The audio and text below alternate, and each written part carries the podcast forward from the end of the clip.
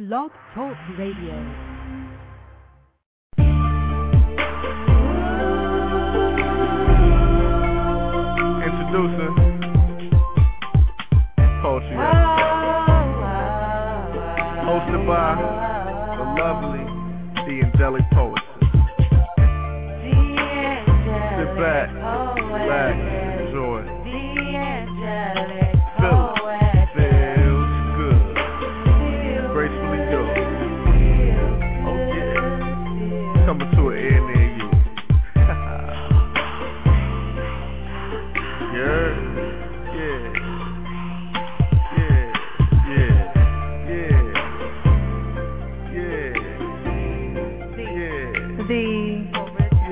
Original.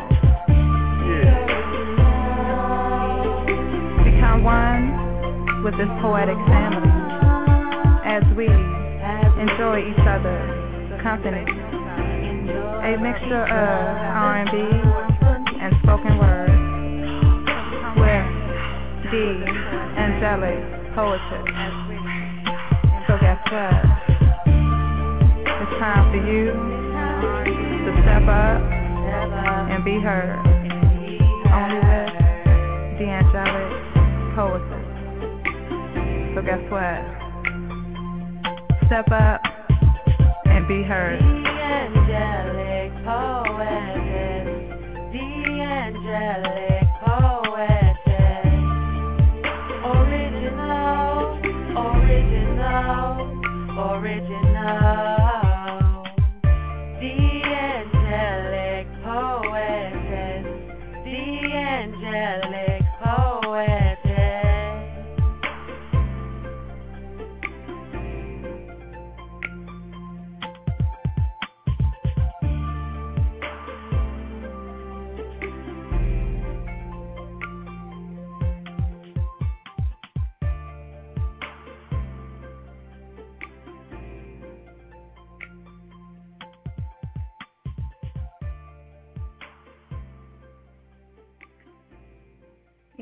Good evening, poets, fans, and friends.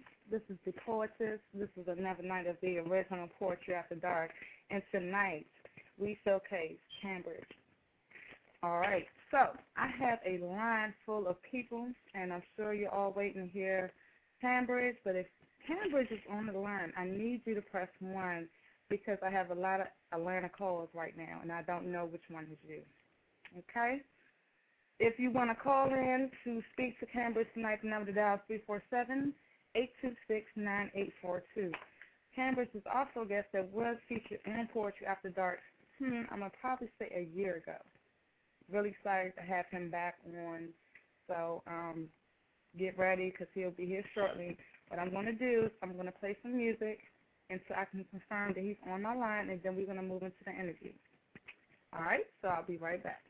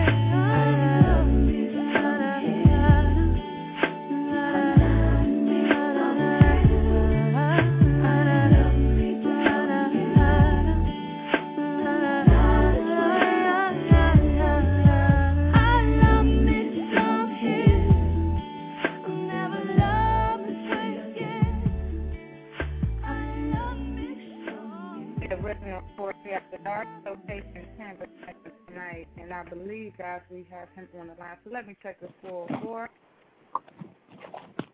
Hey, what's going on? Is this Canvas? Yes, ma'am. All right. That's a guess and oh God, man, how how late was I the last time? mm, last time you were about forty-five late. I was just like, oh, wow. for real? I didn't know it was Yeah. that late. Yeah. Wow, wow, wow. Well, hey, you know, every every every time we do it, we do it a little better, right? Till we get it right. So what's what's going on with you? How you feeling? I am wonderful. Um, I got one of my favorites in the seat tonight, so I'm really looking forward to the interview. Me too. Me too. I don't I don't know what's gonna happen, but uh, whatever it is, it's it's, it's gonna be something special. I know. Well, I promise I won't hurt you today. I won't hurt you. What'd you say? I said I promise I won't hurt you too bad. All right now. All right. So we have um Cambridge is a Atlanta native, correct? Cambridge, are you hearing me on the other end? What'd you say? You are Atlanta native, Georgia native?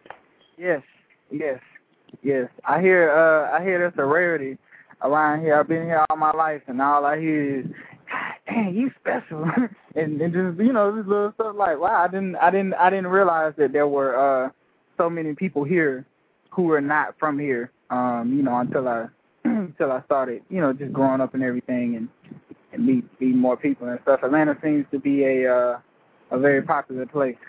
Um, it's a good thing. It's a good thing for the city, you know. For Yeah, I love Atlanta. so, um, how was it growing up in Atlanta? um, you know, I was just I was just talking about talking this you know about this with somebody the other night. I I think um my life it hasn't been you know ex it hasn't been like really extraordinarily bad you know or um you know or anything like that. I uh it's just it's, it's just regular. It's just regular to me. You know, I I was born in um I was born in East Point, uh stayed in East Point till I was in the third grade. Uh don't you know, I was in a in a quiet neighborhood. There wasn't too much going on. All I did was just go to school, you know, and come home and uh then moved over to uh the Bankhead area. Um and I was over there from the third grade until I graduated actually until until I came home from college. Um that was that was tough. That that was probably the, the you know, the toughest neighborhood I'd I'd ever lived in. Um, you know, thank God I I didn't have to there were a lot of things that that are that were around that that could have affected me in a negative way and and I didn't allow them to affect me that way and, and God didn't allow them to affect me that way and I'm I'm very very thankful for that. You know, I never got any in any trouble or anything, never got mixed up with the wrong people. Nobody ever bothered me. Um but you knew seeing the needles on the ground and the little baggies and hearing the the machine gun fire every night, you know, like you knew there was something going on that that wasn't normal, you know, that wasn't right. But like like I reiterate, thank God I I didn't have to um deal with any of that directly. Um a, large part of that has to do, you know, in my older life. I I went to school out of state. I went I went to college in Florida, uh, you know, for three years. So for that that that that part of my life, I wasn't even here um to have to have to deal with any of that. And then when I came home from school, um, I was here for a couple weeks and uh moved to Charlotte, North Carolina. I was in in Charlotte staying with my aunt, and that was when I wrote my first book in 2005 when I was when I was staying in North Carolina. Um, I was I wasn't tired of Atlanta, you know, or anything like that. I was just uh going through some things with some folks here at the time and, and felt like I needed to to move to a different space and it was good. You know, I got up there and I got a job and you know, I I had my own space to kind of do me and in that in having all that that time and that that space I kind of you know, I started I started writing poetry. I started getting serious about it. I, I had started writing it a couple of years before then, but I I didn't really plan on doing anything with it. You know, I didn't I didn't plan on making a business out of it or or anything like that. It was just it was something to do. It was it was therapy, you know, just just getting getting feelings out. And that's I feel like that's all it should be, you know, at its core. Um over the So- it's been five years. It's been five years since I started and I cannot say that out of the the different things that I've done in poetry, my my view towards the art ha- haven't changed at all. I don't I don't care how successful I become or how many interviews I do or how much how much money I make any time in the future. It's always just gonna be a form of therapy for me, and and and that's it. You know, that's that's what makes it so great. Um, it's it's never gonna lose its in, integrity in my heart. You know, um, poetry. So when you start um, college, what was you studying? I was studying music education. Um, funny you should ask me that because I haven't played my horn and um, I haven't played my saxophone in about five years, and I decided a couple weeks ago that I'm uh I'm gonna get this get this old girl fixed and uh get back on it. But I was I was doing music education at Bethune Cookman College. Um, I was in the marching band down there, and I was in the concert band and symphonic band, and that took up a lot of my time. You know, uh, I still found time in between to uh to write. Um, but primarily when I was down there, you know, music music was my thing, and then you know, like I said, of course, when I came back home, the the writing picked up. I started doing it more often. So have you ever thought about putting music and poetry together? Um, I I think about it sometimes. Honestly, I I think it's kind of corny. you know, um, I used to think that. You know, there there are there are very few very good examples of what you know music and poetry together should sound like. Um, they're out there. There are just very few of them, and, and you know, one thing that really motivated me to do that was uh, one poet that really motivated me to do that was Queen Sheba, and she's a you know she's a really big poet here in Atlanta. You know, hell, she's a, a really big poet around the country and probably around the world. Um, she I own three of her CDs. Um, I purchased her latest one uh, a couple years ago when it came out, and hearing that that that that made it I didn't feel like it was possible for me to do anything like that, but but hearing her do that and and everything, um, and just seeing the entire process. I went to the album release party, and I, like I said, I own it. Just seeing all of it happen like right before my eyes, kind of, you know, let me know that I can do that too. So, um, if I, I keep folks keep telling me all the time, you know, you should put your poetry to music. You should put your poetry to music, but I don't want it to just be some you know, like somebody playing a trumpet in the background and I'm I'm talking in a sexy voice, you know, or or something. I'm not I'm not trying to knock that. That's just not it's not my style. It's not it's not what I would like to do. Um, you know, I, definitely want to do something different and I actually have recently uh started looking around at, you know, some some different studios. So I'm I'm gonna be taking some tours and and getting some pricing and and uh I hope to be recording something sometime this fall. Um so that's that's another thing to look out for. you know. Okay, I'm definitely um, glad that you're not to do away with it because.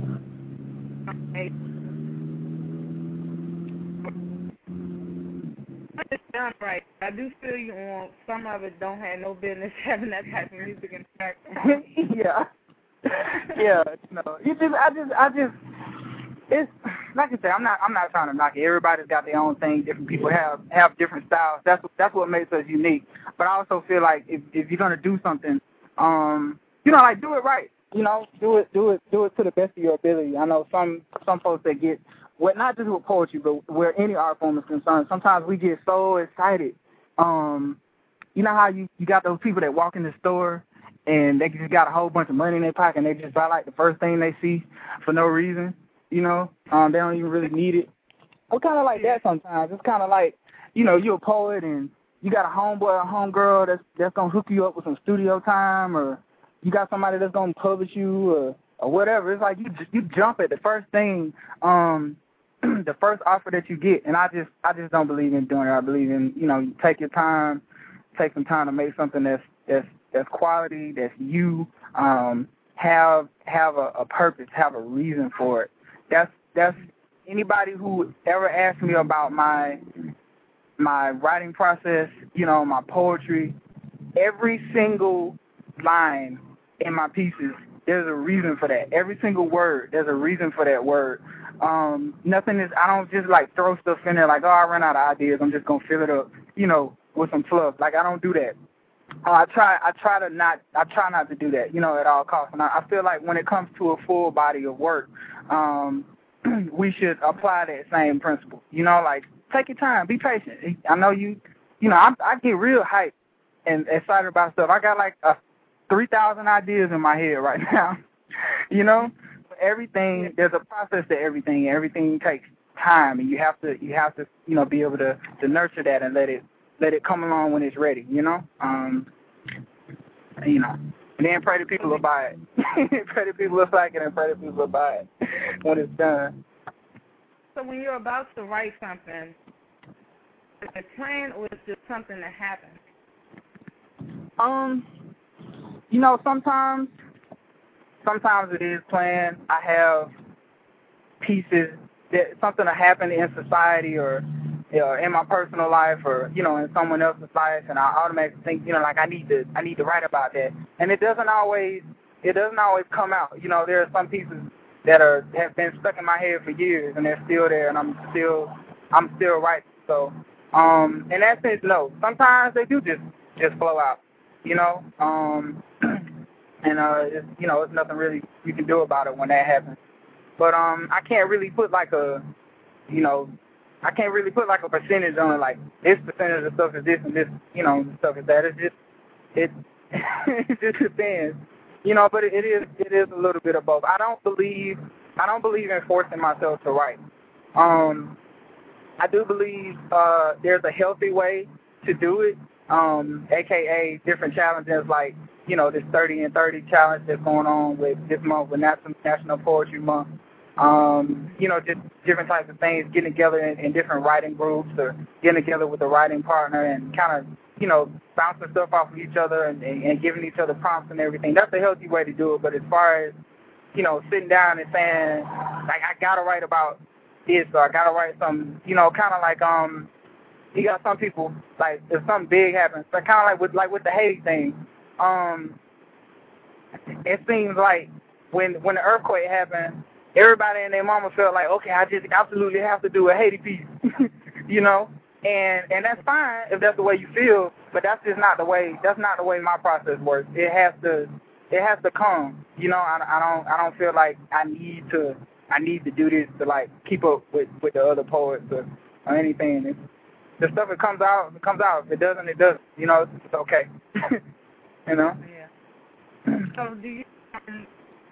participate in collaboration? Do you have any pieces that collaborate with anyone else?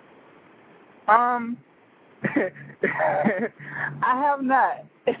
I have not collaborated with anyone. Um, what? And there's a reason for that. There's a reason for that. Um, I've a couple people have asked me to, and it's hard for me at times because as much as I, you know, print my work up and and and sell it to folks or or you know put it on the internet. Um, my work is still personal, and and that's maybe that's like an issue that I have. Like all of my work is is personal to me. Each and every piece is is is special to me, and even if I collaborate, like I'm I'm not just gonna go do a collab with some somebody for the hell of it, you know, like just just because it's the new thing to do or the next thing to do or whatever. So I guess um I, I haven't felt I haven't maybe I haven't you know gotten the right energy from a person or I haven't I haven't the right opportunity hasn't come along. Um, not not saying that uh I don't know I just I don't know I don't know I, I get into this whole thing about style too. Um, I feel like when you do a, a collaboration with someone, um, your styles shouldn't be too far from each other. You know, um, I don't. I, I I feel like you know if it's one piece, it it should be one piece. Um, unless you're doing um like a project with somebody, if it's, like a collaborative project, like a, a book, you know, the ebook or, or print book or what have you, um, or even something with audio, then there's a I think that's that's an opportunity for for both voices or all the voices to kind of you know be independent and, and kind of shine on their own. But as far as doing one piece, um, you know, and I'm real anal about this. If it doesn't look anything close to the way I sound, I'm I'm probably just gonna just take the project by myself. and I don't know how that's coming out right now. I don't know how that sounds. Um, that's that's just the way I am. You know, that's just the way I am. Not that's not to say you know I'm better than anybody or anything like that. Like I'm just different.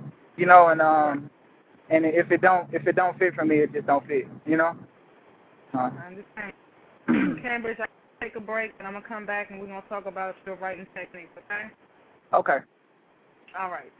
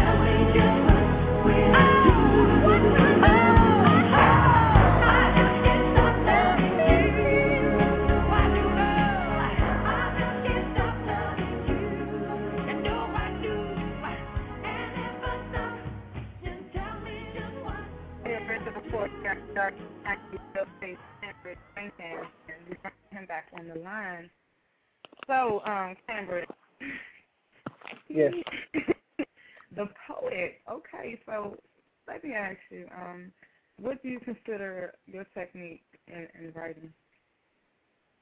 Um, my technique. My technique. Can I be honest? Oh, nah, really. Um, my my technique is is whatever the hell I feel like doing at the time. really? I mean, really. I it just it just um I read now. I, re- I read a lot of poets. I, I read um you know I read a lot of a lot of dead poets. A lot of the dead poets are my favorite poets. Um, I read a lot of you know poets that are out now uh, that are you know really really good and, and and there are just so many different styles and you know just the, the type of person I am.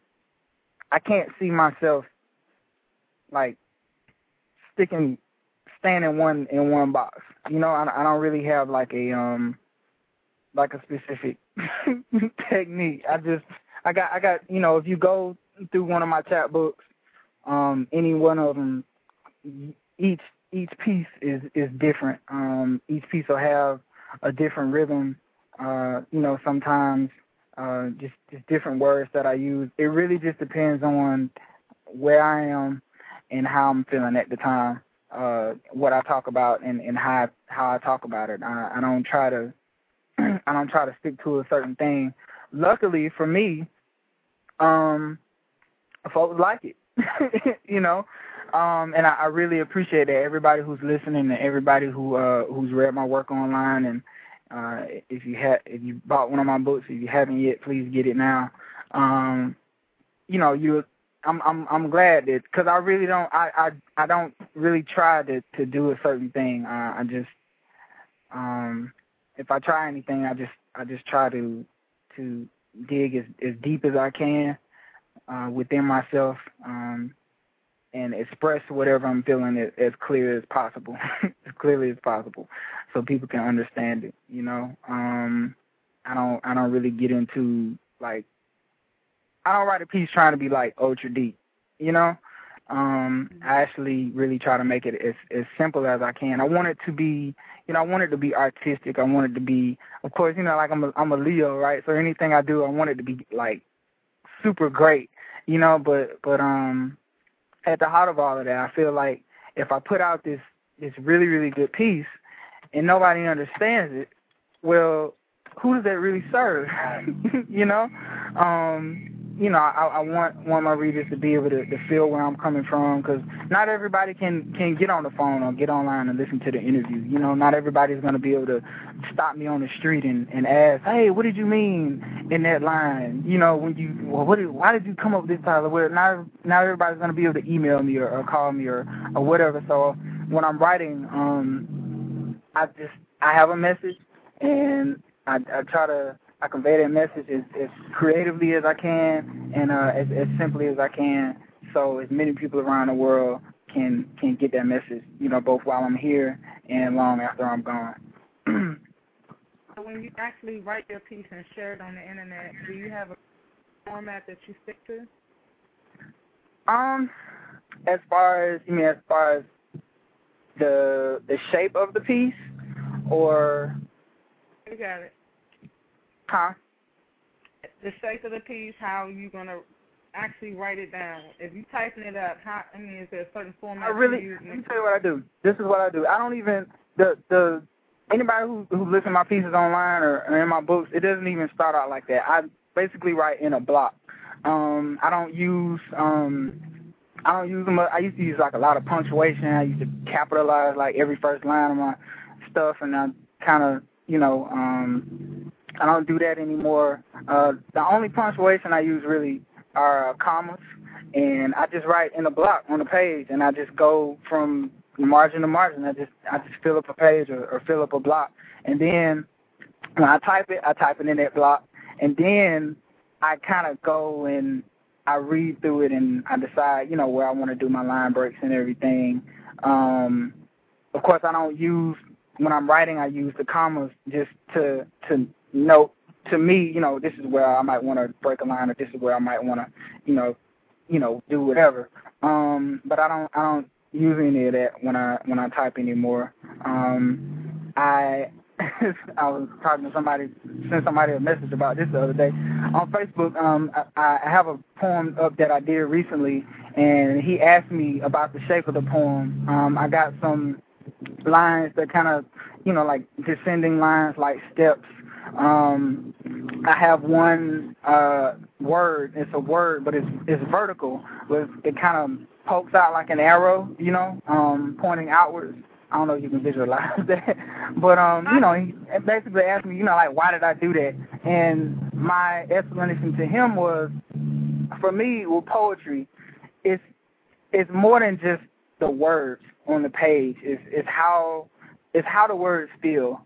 You know how how they how they how they look on the page, how they sound, how they feel in your mouth when you say them. Um, there, I like to I like I like a lot of action in my pieces. You know, um, I want you to because cause I'm telling a story all the time. All my pieces are stories, whether they're you know short or long. And like if something explodes, I want you to feel that explosion. So, in in that piece, when I write explosion, I have like um I do like the E and then I do a space and then I do the X and I do like two spaces and it's kind of the word kind of it explodes like it's I want I I like my pieces to be real visual. Um, some of them are more visual than others. That that that one that I'm I'm talking about, that's an extreme case. But um, as far as writing, like I don't I don't do any. I just I just keep it simple. You know, I write my little block on the page, and then when I type it up, um, I go and I do stuff to it. And again, it just it just depends on how I'm feeling at the time. I change stuff around all the time. Like I don't feel like putting it right there. I put it on the line by itself or or whatever, and I read it. And because you know, another thing is, again, with people not always being able to get in contact with you and, and say, well, what did you mean by this or or whatever. I I'm real. I'm real funny about people reading my pieces the way that I wrote them. You get what I'm saying? Like if I'm if I'm reading my piece and I take a breath, I want you to take a breath too. If if I'm reading my piece and and I feel something, I want you to feel it too. If I you know stop somewhere or or just whatever, I want you to be able to experience whatever it is I was experiencing when I wrote it. Um, and like I said again, it's just it just depends. it just depends on what's what's going on me at the time. I could be you know sitting on the bus writing it, or sitting at a table, or or walking, typing it on my phone, or or whatever. It's just uh, it's, it's never a certain thing. Um, but uh, it gets out there. When you do write it, and you're reading it to yourself or you're spitting it, it's written on how you expect to, to spit it, right? Yeah. Right. Yeah, for the for the most part, for the most part. I also I change the way I read my piece sometimes for certain venues. Um, it depends on I read it a certain I might read it differently at my book signing, um, or in a small intimate space than the way I read it at an open mic full of a hundred people or on a on a blog talk radio show.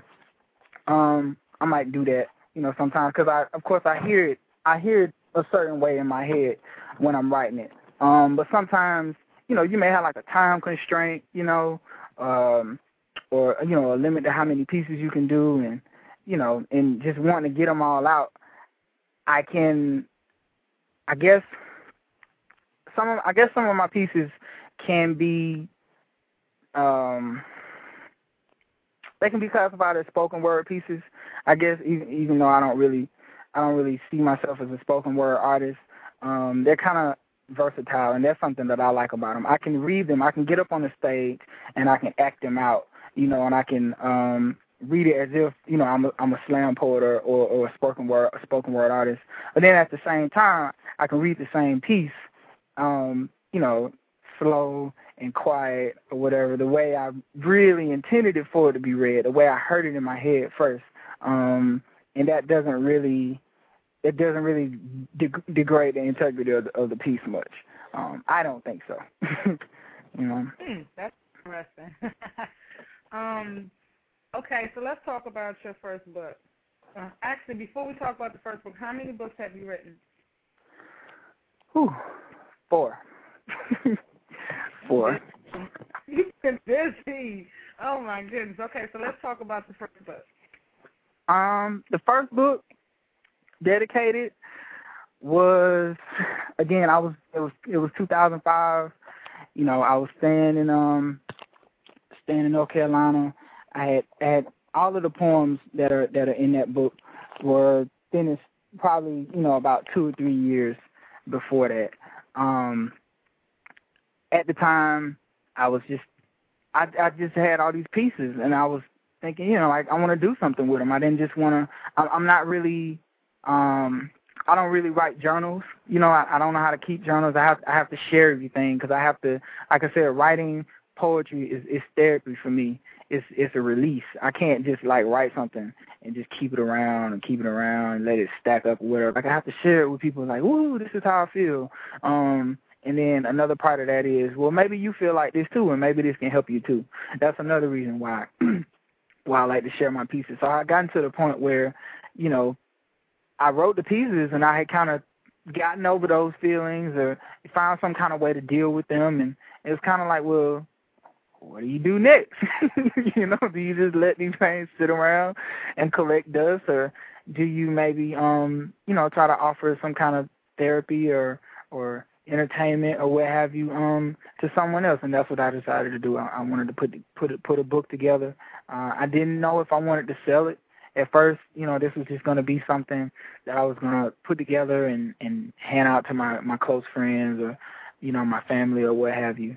Um cuz I just I just like making stuff, you know. And then when when someone read my pieces and, you know, other people people read them and it's like, "Oh, this is really good, blah blah blah." Um then I was thinking, you know, well, maybe maybe I can sell these, you know. So I I was working my little job and you know, I saved up my little money and and got my books made. Um, you know, I went online, I, I did the research, I learned about barcodes and ISBNs and what this page should look like and what that page should look like and just all the specifics and everything and um, you know, to the best of my ability at the time and I put my book together and it you know, it didn't really do much. You know, I didn't I didn't sell too many copies. Um, I didn't promote it much because I wasn't I wasn't as confident in my work then as I was now. You know, like then it was just something to do. You know, now I'm like I'm like hustling. You know, um, but back then it was just uh, like I said, it was just some stuff I needed to get out. Um, the second book, huh? Did you title the first book? Did I do what? Did you title the first book? You said did I title it? Yeah. It's dedicated. Dedicated. Oh, okay. Um, what I did was again, I, again, this was just something I had just planned on passing out at first. So that cover design, what I did was I wrote up a list. I still got the papers to this day. I, I had this little, little, you know, little yellow paper notepad, and I wrote out a list of every single person that I have ever known that has ever affected me in some kind of way. I mean, I'm talking classmates all the way back to preschool, teachers, um, just um, employers, coworkers, family members, everybody. It had to be like I don't know how many people it was. It, it had to be like like six or seven hundred people, you know, that I had known at the time. Um, you know, like personal. Um, so what I did, I took as many names as I could. I put them in alphabetical order, and I put them on the book. And that that was the cover design, and that was it was dedicated. That that was me saying thank you for these experiences because you know the pieces um where I'm concerned, you know, poetry it doesn't just it doesn't just come out of nowhere. You know, there's always a muse, there's always something that that that influences you, that that inspires you to write that piece. Um, sure, you write it and you get it down and you use your style, but if that inspiration wasn't there, you you wouldn't have had anything at all. You know, um, so that was me just saying thank you, whether they were people that I I didn't give a crap about at the time, people that did me wrong, people that, at, you know, I mixed in people I didn't like with the people I love. You know, um, either way, they all influenced me in some kind of way at the time. So that that was my dedication to them. Um, so uh, the second book, Revenge of the Pink Pony, Um, that one, that one came about what three years later, in 2008, because it's 2010 now. Yeah, 2008, April 2008. Um, between I had I had gone through a period of um, slight slight independence and and slight homelessness um, between uh, 2006 and 2008. Um, the slight homelessness being like closer to the end, you know, closer to the end of that period, and uh, that in that time I met some really great people. I, I moved to a new neighborhood. I was staying in the uh, Little Five Points neighborhood in Atlanta, which is a really uh you know really artsy place to be. Um, met some really great people and a really good friend of mine, Linda Costa, uh, introduced me to this poet named Charles Bukowski. And to this day, he remains my favorite poet in the universe. Uh, but anyway, um, Revenge of the Pink Pony is is is themed after him and and and you know who he was and the things he said in his work. Uh, I I developed a, a close relationship with him. Um, even though you know he he was dead, he died in 1994. But I, I developed a close relationship with him and his work at the time. Um, also because we're both Leos, our birthdays are like a couple days apart. So everything he wrote about, even though he's older than I was, you know, when he was writing this stuff, everything that he was writing about, um, you know, I uh, just about everything. I you know I felt that on the inside, and I, I could really identify with that. So in a way, he kind of, um, you know, in a, I guess artist kind of he kind of possessed me a little bit, you know. Um, it, it influenced my work a lot. Uh, that that time when I started reading Bukowski, that's when my um, I started developing my vocabulary a little better. Uh, my style had changed drastically. That's why I don't even like dedicated.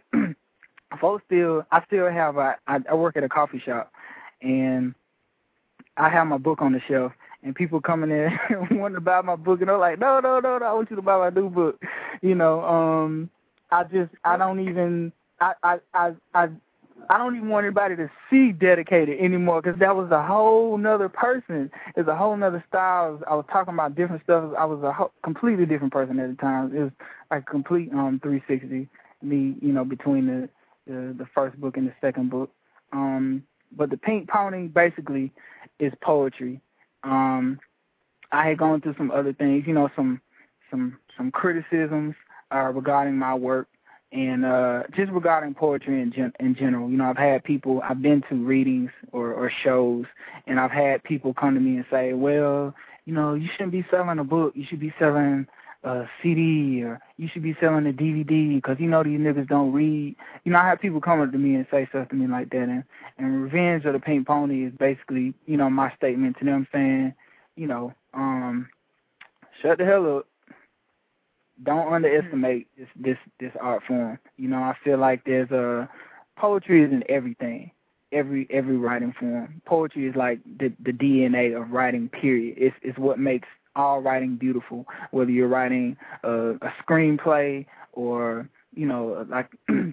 or you're writing a play, you know, a stage play, or you're writing an R&B song or a rap song or whatever. It's it's that poetry element that that it gives whatever it is you're writing the extra little beauty and the extra little little fire that it needs to to attract people and touch people deeply. You know, I feel like without poetry, like the world would just be it wouldn't just be a dull place, you know. like all writing, it would just be it's it's a thing that takes you know like extremely dry writing and, and turns it into an oasis, you know. Um, that's what poetry is to me. So revenge is just that. It's it's my revenge. It's saying you know don't just because you know these uh these lines are short and these books are small and uh you know, these open mics don't exactly attract thousands and thousands and thousands of people. You know, like some of the other some of the other writing um writing styles do. Uh, don't count us out, you know, because mm. we're where you get all of your good stuff from, basically. So do you feel like with the third book that you made a huge change in your writing, or did you pretty much stay the same? With the third book, um, you know, the third book is kind of like a piggyback off the second one. Um, and it's it's not even it's not really a full book. It's only eight pieces. Really, it's it's a small book. Uh, it's called The White Horse. Um, I don't talk about it much. I need to. Folks really, let me tell you, everybody that's listening, you got to get The White Horse. I, I put it online. It's up it's up free online so you can read it. Um, I haven't I haven't heard anything anything bad about it. Folks love it. Um, that that collection came from um a little heartbreak. you know, I almost kind of feel like you know what happened with Kanye West, how he had his last album, and then you know his his mom died, and I'm you know pretty sure he had some other things happen in his life, and then it seemed like he just come out with 808 and 808 and heartbreak like from nowhere, you know. Um, it's kind of like that. I didn't, I wasn't, I wasn't trying to write the White Horse. I, I, it wasn't like an idea, you know, anything that was that was um in my head or anything. I just, I was really, really hurt by someone, and I, um, I was sleeping one night, and I don't, I don't know if you've, have you ever been like yanked out of a dream like like you're sleeping and somebody just uh you know like when you're sleeping like when you wake up you're supposed to wake up um like waking up naturally is supposed to like come in stages. You know like you hit like the different the different sleep levels or whatever till you get all the way up to the top and it's like oh that's when you awake and you're feeling good. But if you're sleeping and somebody just comes yank you know like just grabs you up you feel like crap when you get up because you didn't get to wake up naturally. And that's that's kind of what happened to me. Um I was in this dream and something happened and I got up at like I don't know, like six, six thirty in the morning, and I mean, I was physically sick. Like my stomach was twisted. I had a migraine headache. I was sweating like a doggone somebody had just threw me in a bathtub. You know, just just all kind of stuff. And uh, I don't know for some reason I just I just started writing. I just started writing, and uh, you know these I think it's nine pieces. These uh these nine pieces came out of that. I didn't take a break. I wrote for like three hours straight, just one piece to the next, to the next, to the next, to the next. And um that morning, I, of course, when I got done, I took a break. You know, I went back to sleep and uh woke up and typed it up and and put it online, and and folks really really liked it. So I just said, well, hey, let me you know let me print up a couple of these so I can pass them out or whatever. And um that was kind of like unofficially my third book.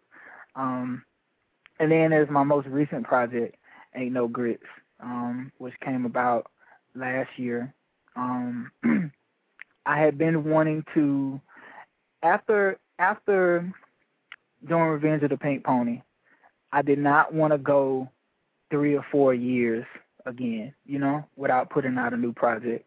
Um, so I knew I wanted to to do something new. I had new material, but getting back, you know, to the beginning of our conversation, it has to be a purpose. Like I'm not just gonna uh put a book out for the hell of it, like just to have something new. There has to be a reason behind it. Something's got to happen. Um, so I know I want to do something. Uh, long story short, I ended up taking a trip to Seattle. Um, I was in Seattle for a week, you know, doing that, doing my little exploring and stuff. I attended uh, open mic there. Um, I attended my very first one man show, which was put on by uh, spoken word artist uh, J.W. Bass. Uh, he he was um, traveling the country at the time at the time doing a doing a tour for his show. And while I was there, I think my second day there, I uh, you know I, I was hungry. I wanted to get some breakfast, and I didn't have any transportation. I was walking everywhere, so I went to this little diner and they didn't have any grits. And I almost got mad because like I heard already like one thing one thing about Seattle, um, I definitely want to go back to Seattle. I actually plan to go there sometime this year. I I would like to just just go there and stay for a month, you know, if I can. But one thing that I didn't like about Seattle is that it wasn't no black people. And as much as I get tired of black people sometimes here in Atlanta because just different attitudes and different ways we think and different things that happen. You know, I really, really, really really miss black people when I was in Seattle. So when they didn't have no grits, and there was like a couple of other things they didn't have too, I was kind of feeling like, well, damn, you know. But again, I that that was a muse for me. Um, I didn't really get mad. You know, I just got hash browns and it was good. The food was still good. I ate, I got food. That's all that mattered. Um, but the I I I I try to see uh, a lesson in everything. I feel like everything happens for a reason. You know, and for me, the lesson in that was everything is not gonna happen exactly when you want it to, and and everything isn't to be ideal. You know, you're not to, uh, there have been times that I've been really, really, really blessed. And I promise you, everything been laid out on the table in, in silver platters. Just like, here you go, take your pick. That type of blessing. And there have been some things in my life that I've had to work really, really hard for. Um, and you just have to kind of learn how to balance yourself between those. You, you, you can't, you can't be used to struggling so much that when something easy is before you, you don't jump at it because you you think, oh, that's that that ain't even real. I'm supposed to be struggling. You know, that's why people stay in the hood. that's why people stay in the hood their whole life. You know, I, I feel like, um, just to give an example. But at the same time, you can't get so spoiled if you live in one of those lives where everything is laid out for you on the silver platter and everything comes easy. You can't get so spoiled to when there comes a time when you have to struggle, you break down. You know, you kind of have to just kind of try to live in between both of those. So that was the lesson in it for me. Um, ain't no grits basically means, well, it ain't no grits. Do something else. it's it's it's another alternative. Find your way around it. And for me, every that's what every poem in that book represents. Every there are only ten pieces in the book. I, I wanted it to be short my first book, I had about like 50 pieces in that book, you know, and dedicated. I think in Revenge of the Pink Pony, there are 26. Um, in in Ain't No Grits, I wanted there to be extreme focus on quantity and not.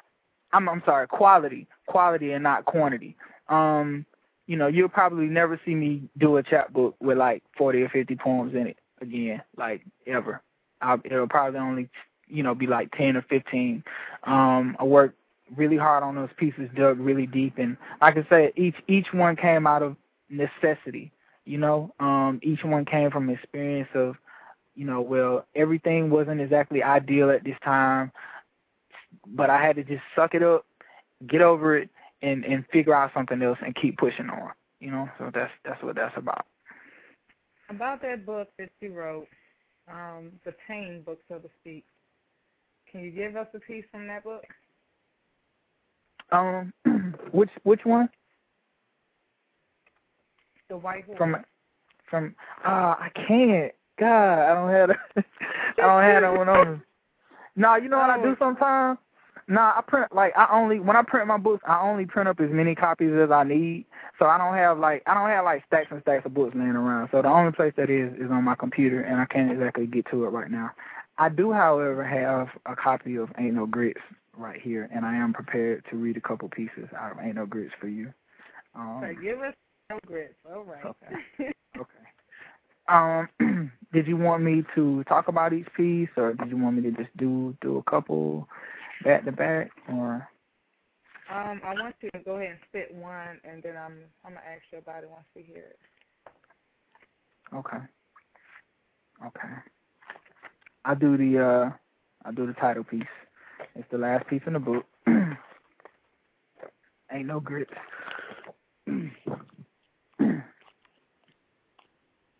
it is colored people, not so colored people, straight people, gay people, transcendent souls, bloody broken arrows, aliens. Oh, my.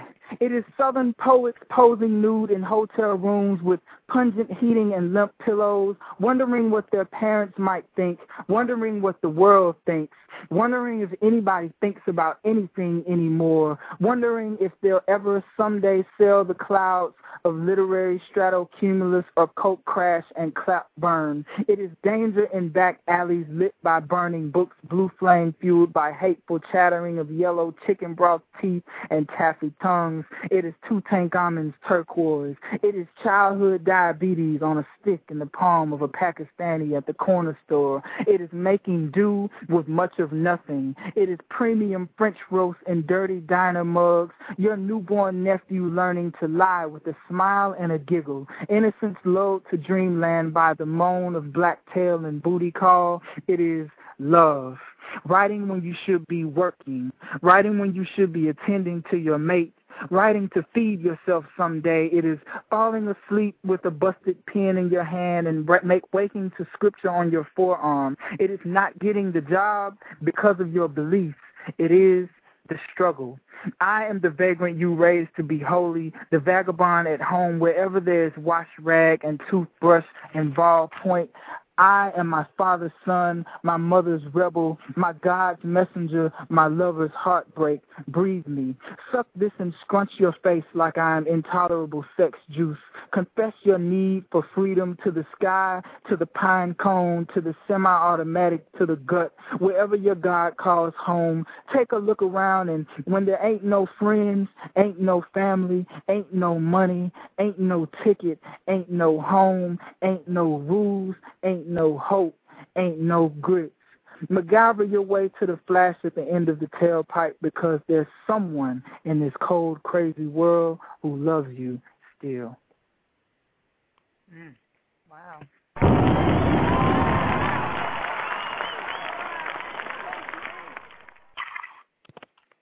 I must say, you, you definitely set your game up, baby.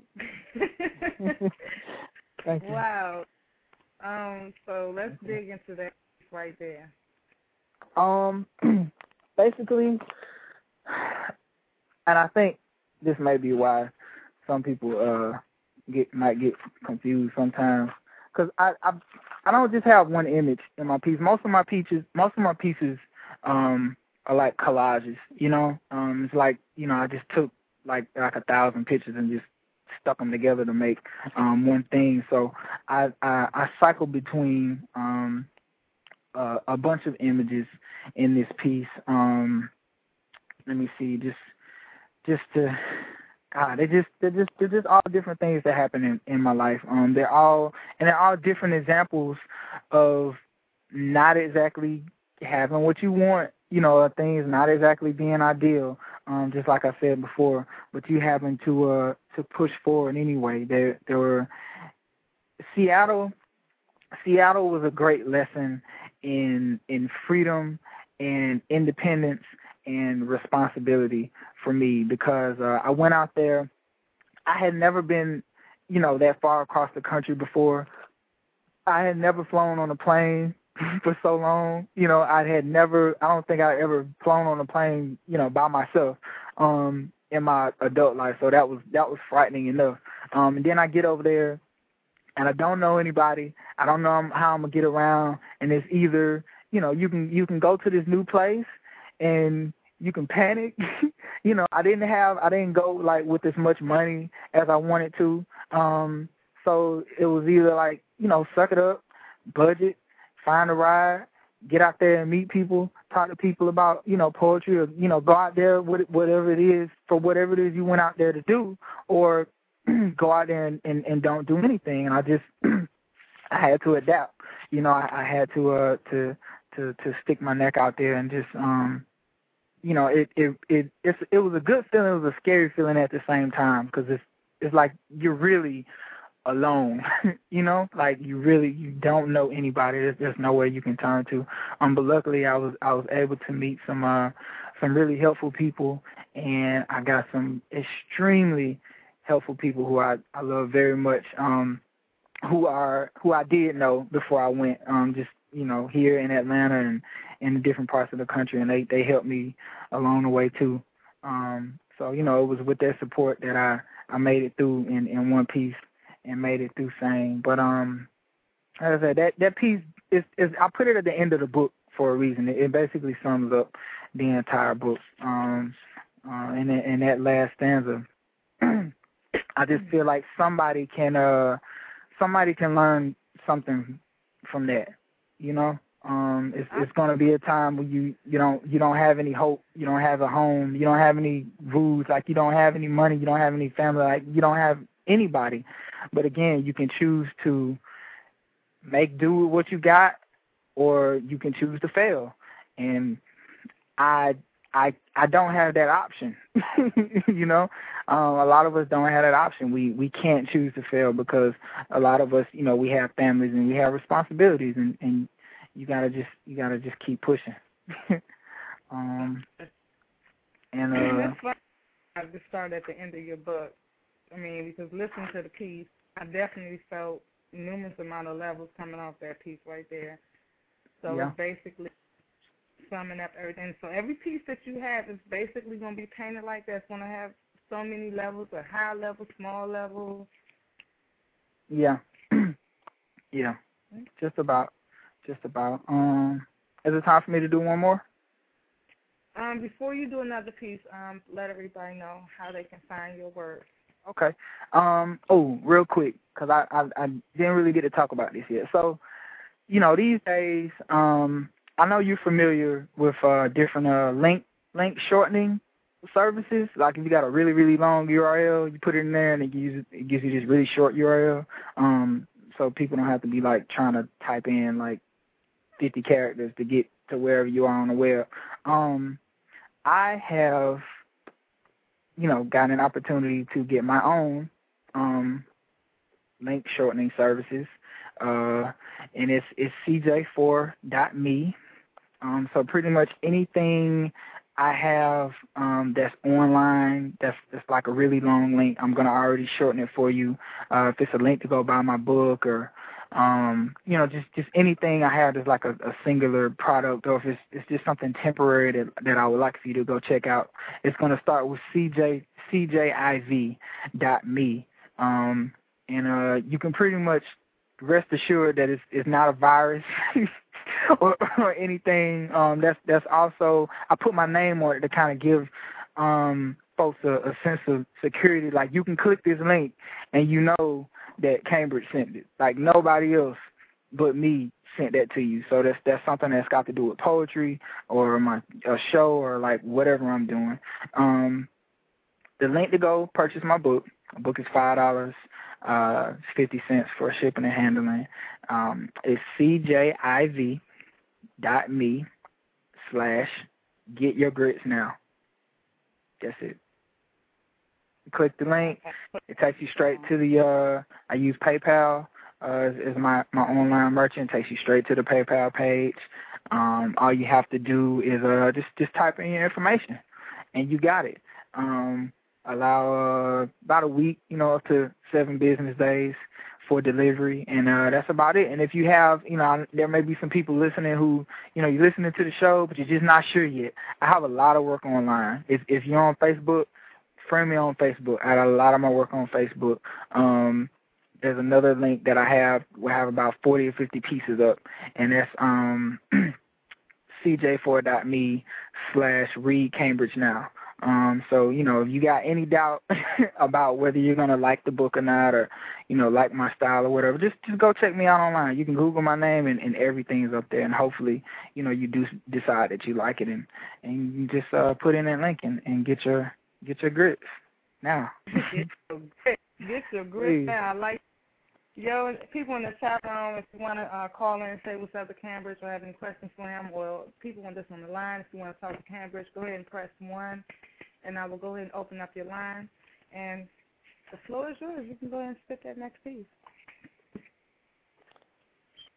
you said I can go ahead. Mhm. Okay. Um, I know the last thing, one of the last things I said when you when you were asking me about ain't no grit was uh I said keep pushing. You got to keep pushing, and uh that's that's this next piece I want to do. It's it's uh officially untitled, um, but keep pushing are those are two words that I say at the very end. Um, so this is uh this is this is about writing and I guess the writing process. Fine bald ink pen, stalled mid adverb, stalled and stuck on yellow blue striped mud like dead hand hoses, like Indiana Jones screaming for rescue, like Jessica Shell with no life raft or inner tube or Barbie doll blow up biceps to stay afloat, yet not sinking or drowning or fighting flashes of life once lived, just stuck, bleeding, feeding the black growth, consuming the striped mud, soaking through to the lower layers as if to send a stern message to new writers, poets, scribes, whatever they call themselves, that they too will encounter the consuming darkness mid adjective, mid simile, mid life. And it is then that their future is marked forever. It is then that they are forced to decide between the third shift shit job or the starving writer shit life.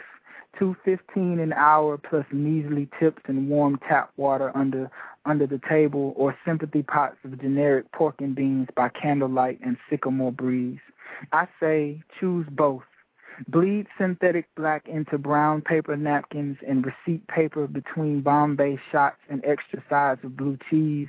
Return your 40 silver crumbs to the earth, to the corners, to the alleys, to the slums, to the grit-faced butterscotch youngins who can't afford a lead pack or scratch pad, to the misguided on the run from the red dogs, to the bipolar first loves choking on noose threads embedded deep like sweet potato roots under Carolina blue haze. Toss them your jar glitter that they may cut themselves free of life's sneaker bottoms and feast on a real tip. Keep pushing. Hmm.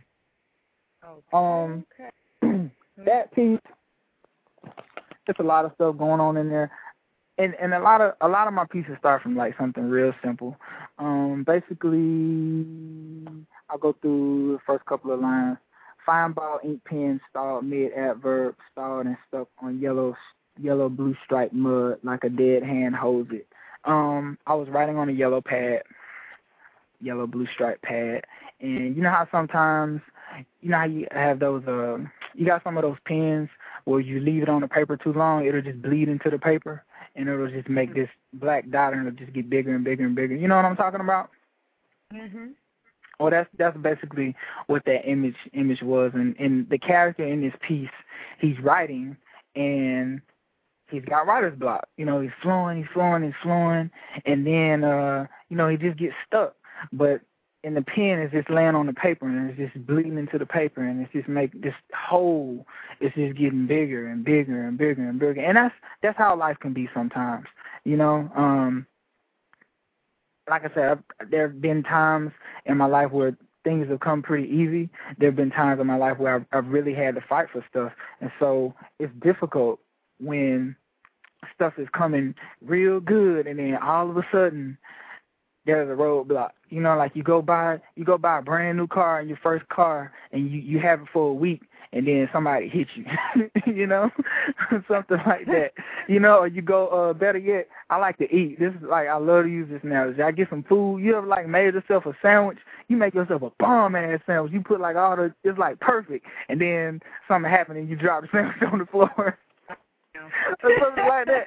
Like would you be mad? Like I would be pissed off so that's how life can be sometimes, and that's that's basically what that image is. Like you know, you're flowing, and you're gonna get stuck. You're gonna get writer's block. You're gonna get life block. You know, um, and you have to decide, depending on whoever's depending on you at the time, you have to decide again. Just like ain't no grits, you have to make a choice. Am I gonna sit here and I'm, am I gonna cry about it? am I just gonna just kind of just be stuck in my little black pool of ink, or am I going to keep pushing my pen and just keep pushing it, keep pushing it, keep pushing it, and writing until something good comes out? Am I going to keep, you know, am I going to something messed up happens to me in life? Am I going to sit in my little corner and feel bad about myself and make a bunch of excuses, you know, or am I going to get up and be like, you know, whatever, I'll do something else you know, and just just just keep going because you know one thing I learned about life, you're gonna get you're gonna get stuck in the mud, but once you get yourself going, the mud can only hold you for so long. You know, um, it's it, nothing, nothing, nothing bad lasts forever. Just just like nothing good lasts forever, and that's that's how I like to think about it. You know, like you know, great stuff can can go sour sometimes. It's it's the same thing. Sour things don't have to last forever. Like stuff is sour. Like so what? Just go on and get out of that. You know, Mhm. and just and just keep going until the next sour thing comes along, and then you go and get out of that. You know, and it's I know it's, it's easier said than done, but when you when you are constantly reminded of it, that's why I like this book. Um, when you're reading these pieces, even if you like just read, you know, one a day, or you you can really read the entire book in one day, and you're constantly reminded, well, you know, well he's been through stuff and he got of stuff, and I can do it too. And that's what it that's what it takes a lot of times. Sometimes we need to see an example of somebody else getting over. We need to hear someone else's story, you know. Um, so, you know, that's what I was that's what I was doing um, with with putting this book together. But it's it's in its in its most basic form, it's it's about the writing process too. You know, because I did I got stuck on some of these pieces, and some of them didn't get finished. Um, you know, but I just I didn't cry about it. I just put them down and, and picked them up later and got it done. And uh, and that's that's how you got to do life. So are you um promoting this book um as far as doing your little open mics and, and stuff? Are you doing that on the I haven't been to a lot of open mics. Um, I haven't been to you know as many as I should. Um, I do a lot of other things. Of course, you know I have a day job, so I do that, and um, you know I get to open mics. But I also I promote events. Um, there there are some other uh, uh, couple open mics that I help promote, and then there's my own show, um, the Corner Live. I got a Corner Live coming up on June 19th actually. So uh, I'm working on that, and then I got the the publishing company that I'm building, um, 84th and 5th Press. So you know, working on that at the same time. So it's not like it's not like I don't have like all this free time to just like sit around and be a poet and write poetry. Like I wish I did. I really wish I did. I kind of wish sometimes that was the only thing that I had to do was just write and go to open mics and sell my book. Um, but it's not. Um, people, uh, folks who are really close to me have have emphasized that I have a greater calling in life, and and I've realized that you know within myself. Um, and I just I can't just I can't just do one thing. you know, I have to uh I have to I have to be on top. Um not you know, not to mean it in a negative way, but I have to be I'm I'm a leader. I'm a natural born leader and I feel like I can't I can't help people being on level 1. I have to learn how to get to you know, I have to climb to level 10 so I can be able to be over here and be over there and and help this person out and help that person out and this organization and that organization and stuff and like that's just what I do. You know, so um I could never just sit down and be like the writer, the poet, the author. Like I have to be I have to be the publisher. I have to be if I were a musician, if I were like a rapper, I couldn't just be the rapper. I'd have to be the engineer and the producer and and the whatever. Like I, I'd have to at least know how to do it. you know? Um just in case somebody somebody else couldn't do that for me. So, you know, I have been um occupied with with a lot of other things, but miraculously, um I've I've been able to to juggle them all. I think uh quite well. So Yeah. I'm not sure, but we might have a person. They put their hand up. They want to say something. Okay. Four seven eight. You're on air. Just let us know who you, his name is. Um, I'm What? Brittany. Hi, Brittany. Hi, how you doing? um, yeah, I'm uh I can say I think I can say I'm a pretty good friend of Cambridge and um um yeah, just calling in to tell you that I'm proud of you and um not only are you a beautiful writer but you're a beautiful person. And um enjoy the show tonight. Thank you. hmm That was that's what's up. Um, if, if you have any other pieces that you want to read tonight, Um, yeah, we had a time. Um, let me see. Let me get through here. I well, I gave you, I gave you a list of my pieces. Is there any piece you would like to hear, uh, specifically? I'm back. Uh, Gmail locked me out of my account, so I had to do everything on top of my head tonight. Oh man. Okay, Oh, okay. yeah. I'm gonna find something. I'm gonna find something. Um, let me see. This piece, uh, I'm gonna do this piece called, uh, I'm gonna do this piece called "Sharing Forever." Um, I really love words. I mean, I'm, I'm, I'm obsessed with with words and and and putting words together.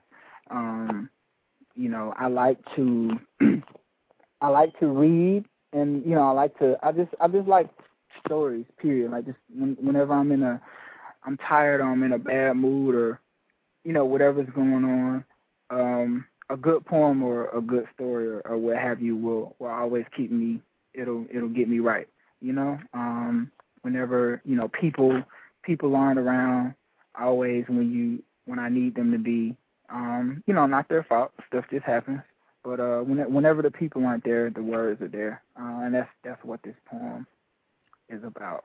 Um, my love affair with words.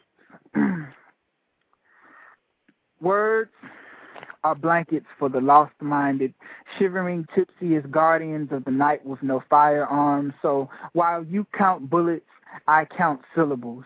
Heal with haiku that with which you have torn bloody with hollow point Glock round, and then the sky loosens. Jesus, Buddha, Allah, and some random atheist float to the ground on rainbow clouds, and some random jerk off screams, "Oh my God! The gays are coming! The gays are coming!" The four floating faces of God reach out to me and bless me for not blowing my enemies away with smoking buckshot, but instead blistering my fingers nightly to build stories of someone who did blast away adversaries but did not live to tell about it. Sometimes we get to know ourselves better in the poem than we do in the mirror. The glass simply shows us how we look, and we have the ability to change that look yet still be the same person and make the same mistakes. But the poem shows us who we are. When the words lie down and soak into recycled canopies of jungles past, they reflect what is deepest inside you, what is nearest to your heart, what frightens the blood from you.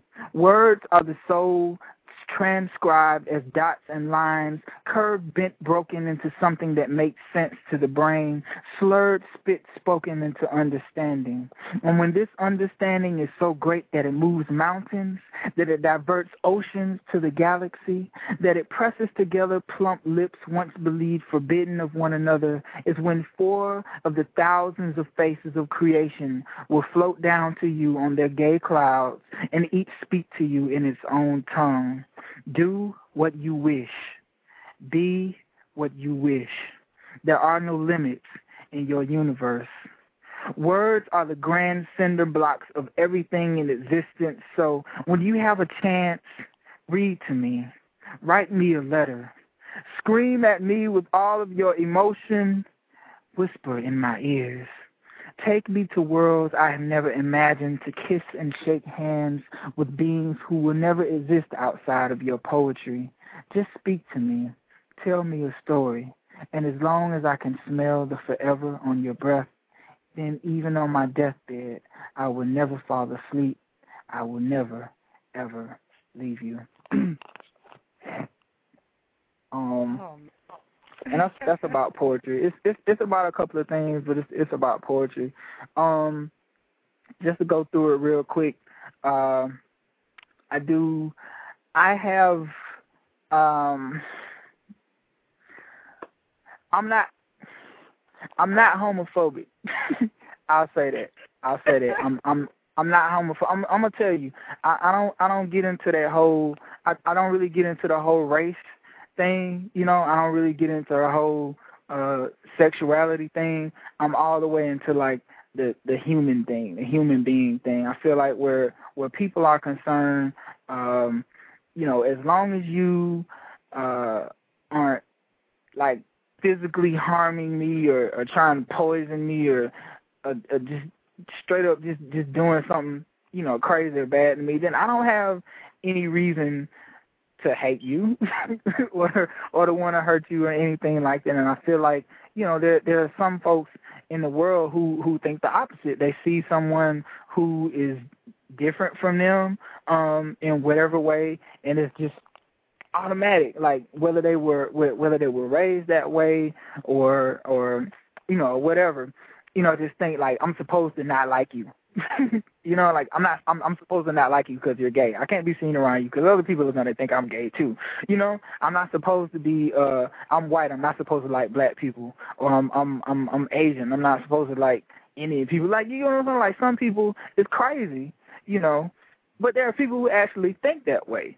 And all I'm expressing really in the beginning of this poem uh, is that I don't. Even where religion is concerned, um, I believe what I believe, you believe what you believe, and the only person who can say whether you or I is right or wrong is God. You get what I'm saying? That's just that's that's just what I do. I don't I don't care if if I'm a Christian and you're a Muslim. I don't care if I'm Buddhist and you think God is a a a, a Honda Accord, you know, um, or a rock or a, a stick that fell off a tree, like, or if you don't believe in God at all or whatever, like that's not that's that's that's your life, that's your personal walk, that's your personal thing you got going on, and whatever's right or wrong, you have to figure that out. And whatever's right or wrong with me, I have to figure that out. But as long as you don't hate me and you not, you know, like trying to shoot me in the face or run me over with your truck or whatever, I don't have no beef with you. you know? If it ain't directly affecting you, mind your business. Tell yeah, gotta take I'm But we're gonna come right back and have him read it.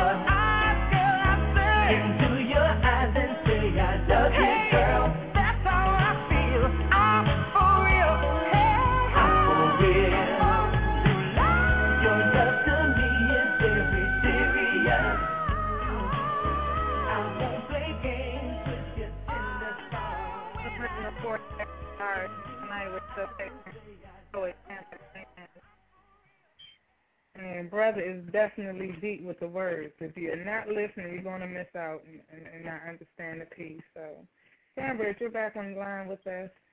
Yo. Yo, yo, yo. Um, Uh, go ahead. so just wanted to read this this one last piece. Uh this is called this is called You and Me. And um I will admit I was I was a little bitter when I wrote this.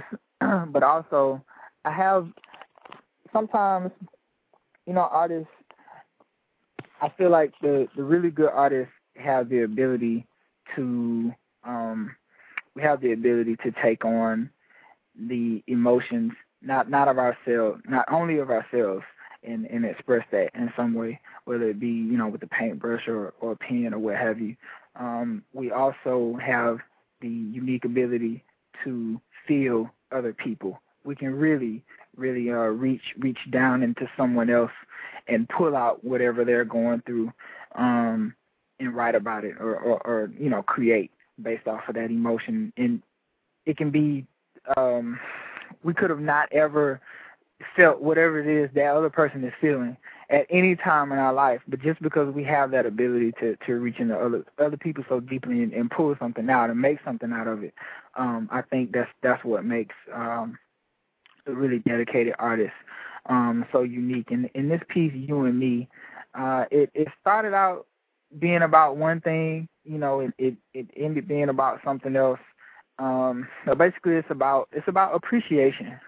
And um again uh just something coming out of necessity and and and humanity and understanding that people aren't always people aren't always going to be perfect all the time. And you can't you got this you know this one person in your life that's that's really special to you.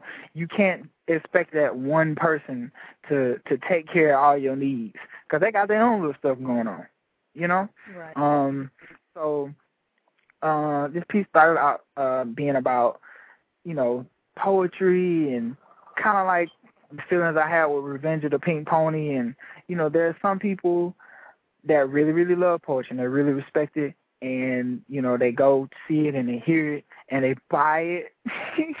They buy it when they when they like it you know? Um but then you you still have those few people who don't who don't really appreciate it. Like um, of course I'm I'm a poet. I'm going to be biased. Like I think you should you know? I think you should. Um and uh, under all circumstances you you should appreciate poetry. Um and just just a little bit kind of the kind of give an example.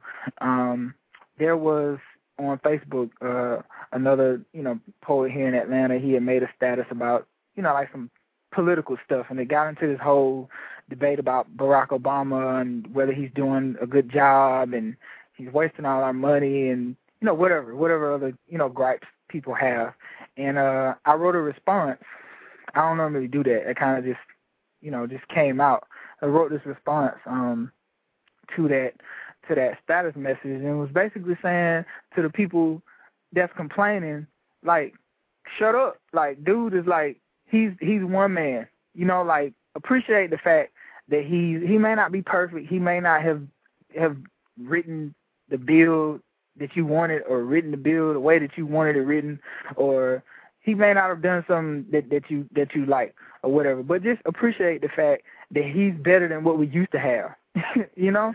Um appreciate the fact like respect the respect the order and the process of of government and remember that although he's the man at the top there's still other chains on the bottom that he has to go through. You know this is just a process of everything. And i think sometimes we we put so much pressure on a, a single person to be perfect. Um one thing i i never wanted in in this whole poetry thing it's like I want to be successful. I want I want people to buy my book, blah blah blah. But I don't want I I never I always want people to remember that I'm human. And sometimes, you know, as an artist, I'm going to make something that you really really like. And sometimes I'm going to make something you just sitting there scratching your head like what the hell is he talking about?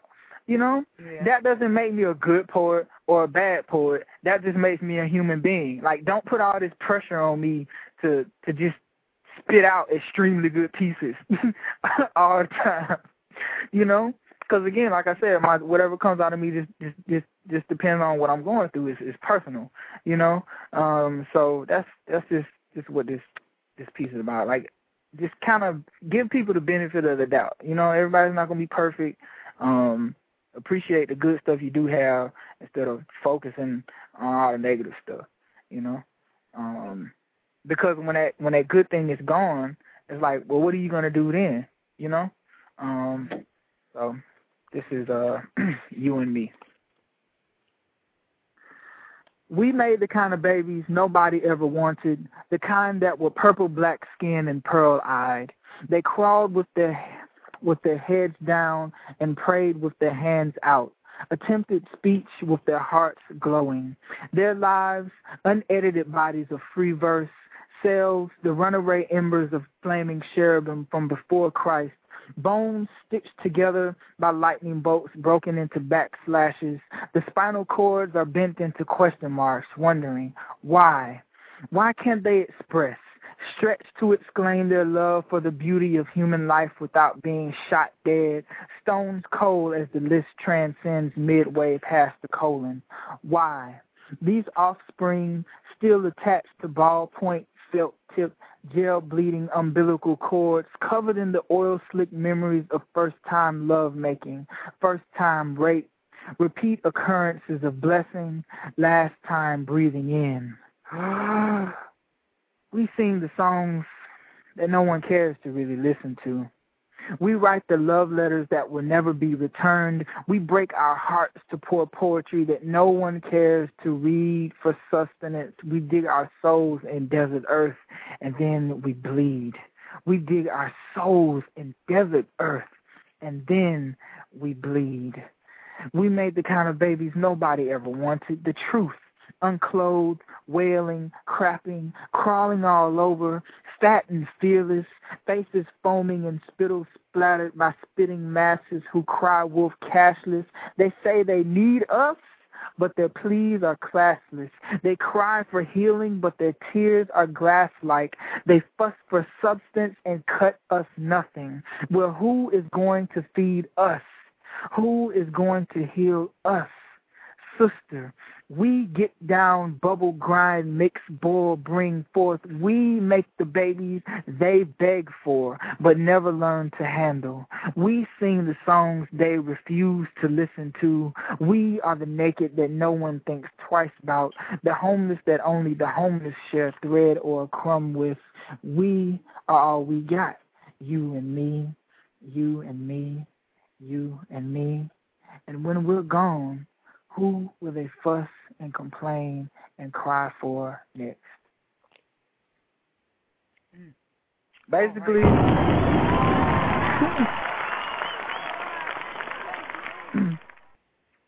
Oh, basically, if you ask for something, if you ask for something and you get it, don't expect it to be like like tip top all the time.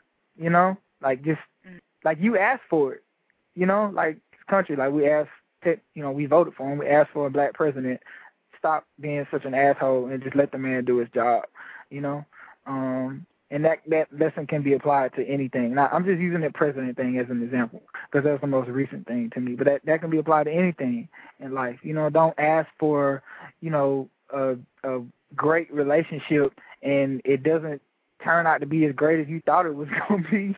And so you start it's like you it's like you ask for a blessing and then God gives you the blessing and it's not like exactly what you asked for or it's got you know, it's got a tarnish on it or, or it's bent someplace or it, it's got a bad note, you know, and you're like, I don't want that shit.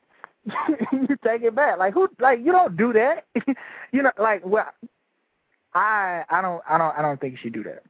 I don't think you should do it. You know, especially if it's something that you you you holler and you complain about. You want something so bad, like just take it and and see it for what it is, and and you know maybe something better will come along next time. But appreciate what you have. That's what this entire book is about. Just appreciate what you have until something better comes along. There, like just just just live. You know, just live. So I want to thank you, Cambridge, for coming on the show tonight and sharing your work and sharing your vision with us. Um, before I close out the interview, um, once again, please let everyone know um, how they can contact you on Facebook and how they can uh, purchase your book. Um, if you want to find me on Facebook or if you want to find me anywhere, uh, just type my name in Google, uh, Cambridge Jenkins the Fourth. Um, my Facebook page, my MySpace page, my Twitter account, all that stuff will pop up. Uh, if you would like to just, you know, if you really like my work tonight, and I really appreciate it if you did, uh, you want to go straight to buy my book, uh, it's just five dollars. Um, you can go to cjiv dot me slash get your grits now. Um, and uh, that's that's pretty much it. That's what's up. Again, thank you. It's been a wonderful interview, and you definitely don't be a stranger. Come back and sit for us. Oh, for sure, for sure. That's what's up. Yeah, that was Cambridge Jenkins. Um, we spent pretty much the whole show talking. It was a very interesting interview. He's a definitely phenomenal poet. Um, but like I said, you have to really get in deep with his work to actually get the understanding and meaning of it. And that just shows how much you appreciate poetry if you actually get it. We're going to move into some music, and uh, the poets will be right back. We got something special we're gonna do for you. And uh, I'm gonna call Casey and JoJo at this time to do this.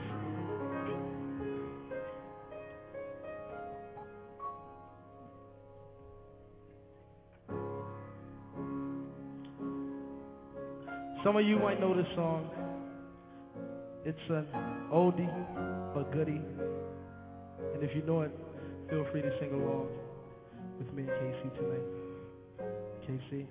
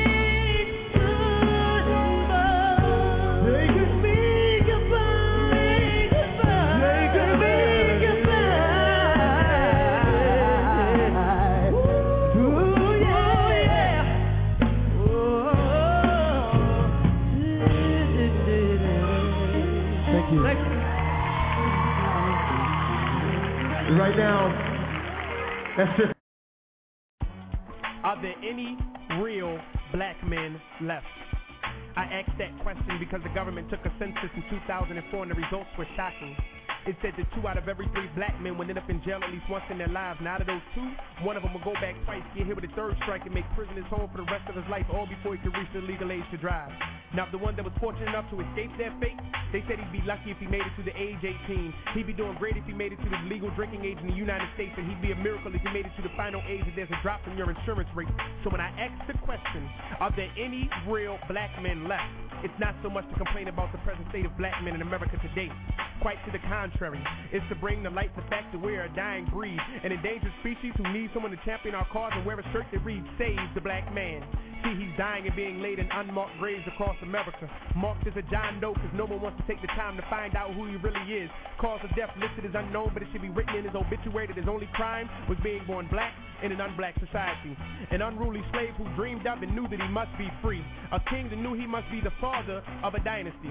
See, we have the queens, but there can be no immaculate conception. The king needs to step in and inject in the best of them, which will cause children of royalty to be born, which will cause a race of true black people to live on. It's been so long since I've seen one, so tell me, are there any real black men left?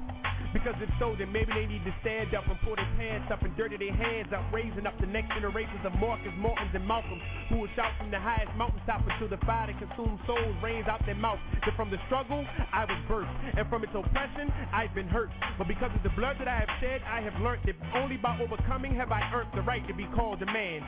Many things are innate, but manhood is not one of them. It needs to be modeled and it needs to be taught, but our professors are retiring early to that golf course that is six feet below permanent rest until the luxurious resort getaway. When when you want to talk to others, you got to do it collect. So what are we left with?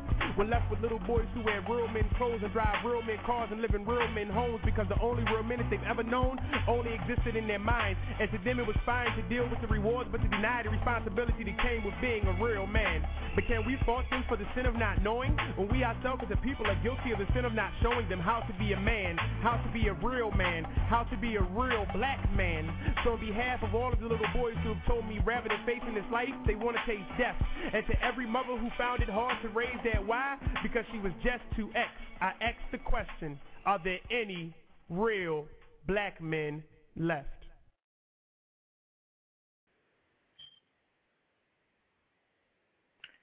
You're tuned in to the original Poetry After Dark. Uh, earlier we did showcase Cambridge Jenkins, and right now we were just playing some music and poetry. That poetry right there was from Tijon Wordsmith. And I'm about to play two tracks back to back of some old school, especially for my um my chat buddy Ja. This is Shanice.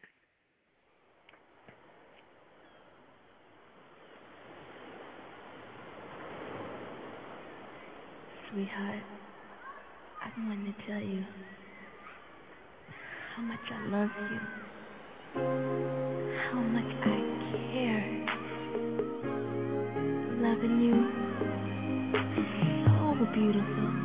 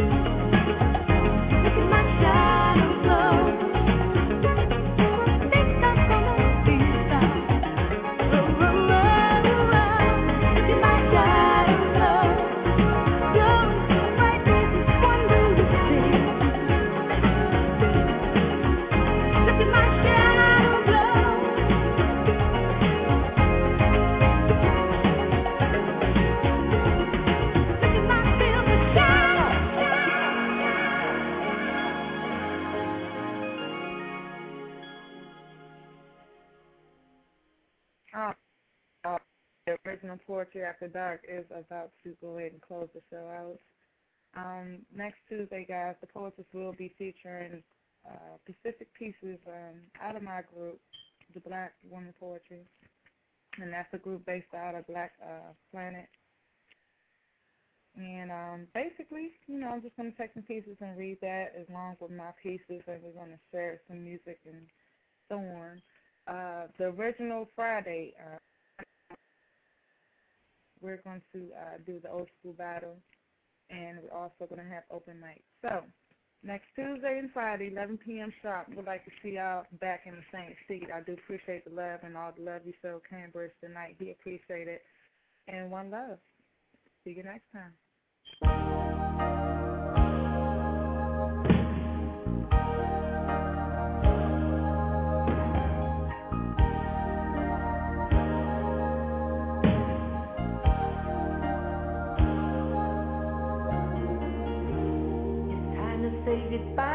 now. We'll have our second time around. But before you go, there's something I'd like to say. Everything's not what it seems. There's a stronger force behind.